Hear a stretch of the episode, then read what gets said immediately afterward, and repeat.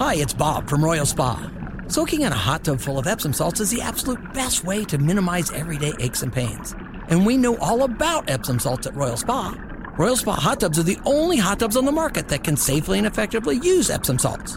Made right here in Indiana, Royal Spa hot tubs are the highest quality hot tubs on the market. Visit any one of our three Indianapolis locations or visit royalspa.com. Ah, Royal Spa. It was interesting to hear Representative Kat Cammack of Florida earlier discussing, speaking to activists, uh, this whole setup is activists, and hearing how that crew of activists was really split between Trump and DeSantis. John Bachman joins me right now uh, from Newsmax. You guys are actually a sponsor of, of CPAC.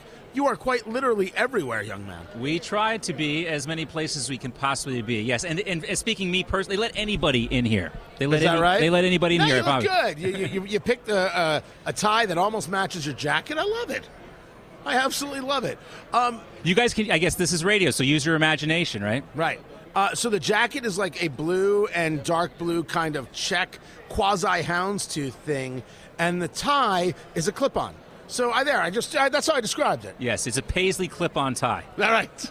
Clearly, um, uh, you you are doing a bunch of uh, man on the uh, on the lobby kind of interviews. Like if I Yeah. was a man on the street. You're walking up to people, getting some quick uh, questions through. What was the top question for you at an event like this? You know, it's interesting. Um, we we just went out there to have you know we were just having some fun, kind of messing around, trying to get some color, if you will. Why you here at CPAC? Tell us about it. The conversation, Tony, I'll be honest, it quickly turned. I talked to this woman named Margaret Rooney from Long I- from Long Island, New York. Uh, they, they they said we love Newsmax, and you know, hey, tell us why you're here, kind of thing. Oh, we're we're here, just you know, and we, we're from Long Island, and I asked them about MS-13 on Long Island, and this woman broke down in tears almost instantly and started telling me she had lost two sons to fentanyl, two sons to fentanyl, and you know it just strikes you because we're here at CPAC, we're trying to shoot like a fun, kind of irreverent interview, and the conversation turns to that, and it just makes you realize how impacted we all are in this country right now by fentanyl and these open borders, and that, um, you know, 10 years ago was the last time I was here at National Harbor for CPAC. We weren't talking about fentanyl then. Nope. And, oh, absolutely not. and now it's the number one drug abuse issue in this country. It's killing millions of Americans. What's interesting is that if, if you were listening to today's show, right, for, from, from start to finish, the fentanyl conversation has come up 900 times. I said earlier that the top subject on people's minds is the economy. But if I'm taking a listen to just this show, Yeah. nope. Fentanyl on the southern border beat the economy hasn't come up. It is a top of mind subject, but it isn't the subject here. Why do you think that is? you know, uh, going back to the economy, because you know that will and always will be the first and most important issue on most of the Gallup polls and things like that. But the reason why fentanyl comes up so much, Tony, is because of those stories. You know, we know somebody either in your circle of friends or in your family that has had the same issue as Margaret Rooney, lost a loved one. Unfortunately, she's lost two loved ones to this. What do you call it? A pandemic at this point? The it- it- Torture, horror. it's awful. It, it is. It's the scourge of the 21st century. talking to John Bachman of John Bachman, I should say, of yes, of John Bachman now. Yes. it- is that what it is? That John is- Bachman that is it. now. Uh, noon to two there on Newsmax. You're listening to me on radio, uh, but you can watch him. You can, you're allowed to just you know have the And you can also watch on. Tony on Newsmax.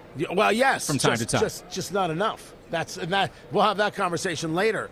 Um, I asked Representative Kat Hmm. of Florida about the idea of bipartisanship, and on this fentanyl issue, does it exist?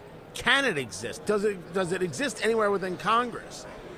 When you speak to people, as you're doing interviews with um, political leaders and, and, and others, is the rancor for show in a place like Congress, or is the rancor real?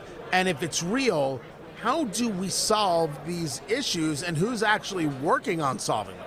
I think the rancor is real because the rancor brings in a lot of campaign donations. So to that extent, it's very real. That's why it's real to these people because it brings in the donations. I do think that in order for there to be some sort of bipartisan, bipartisan consensus, there's, you know, unfortunately, an issue like fentanyl has got to rise to the level where everyone knows someone who's been personally affected by it. There's no more denying this. Don't want that. No, you don't want that, but unfortunately, we're there. And I I think that's why there may be some hope for a, a bipartisan solution. But I, you know, I'm a little bit pessimistic because you go back to some of those arguments you were hearing during that primetime hearing this week in Congress, the special committee on China. Mm-hmm. There's still a gulf between Democrats. Democrats are talking about how do we make America more competitive. They don't seem to understand that China is an existential threat.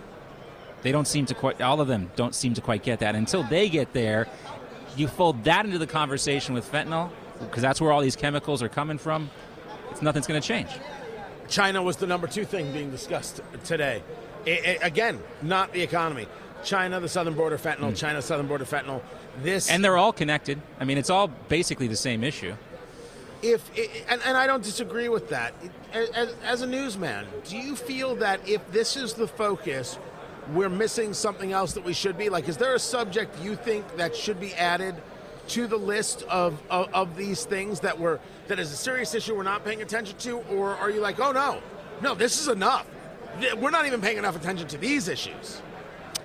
You know, I, I think this, to me, because I'm a parent, the secondary issue is schooling. And what's going on in America's schools right now, you see this upwelling uh, of parental kind of awakening of what's going on, but you wonder how deeply embedded some of these uh, CRT type of things are into the curriculum. Uh, that's the other big issue here. I think schooling too that doesn't get enough attention. It's not a sexy issue, Right. Um, but now that parents are activated, it's going to become a bigger issue. John Bachman is his name. John Bachman now uh, from noon to two.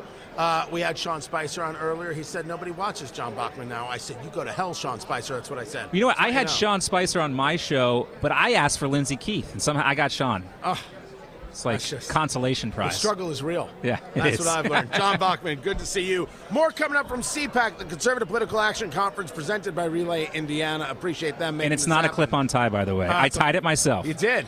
You did. And it looks like it. Ah, the jokes write themselves. I'm Tony Katz.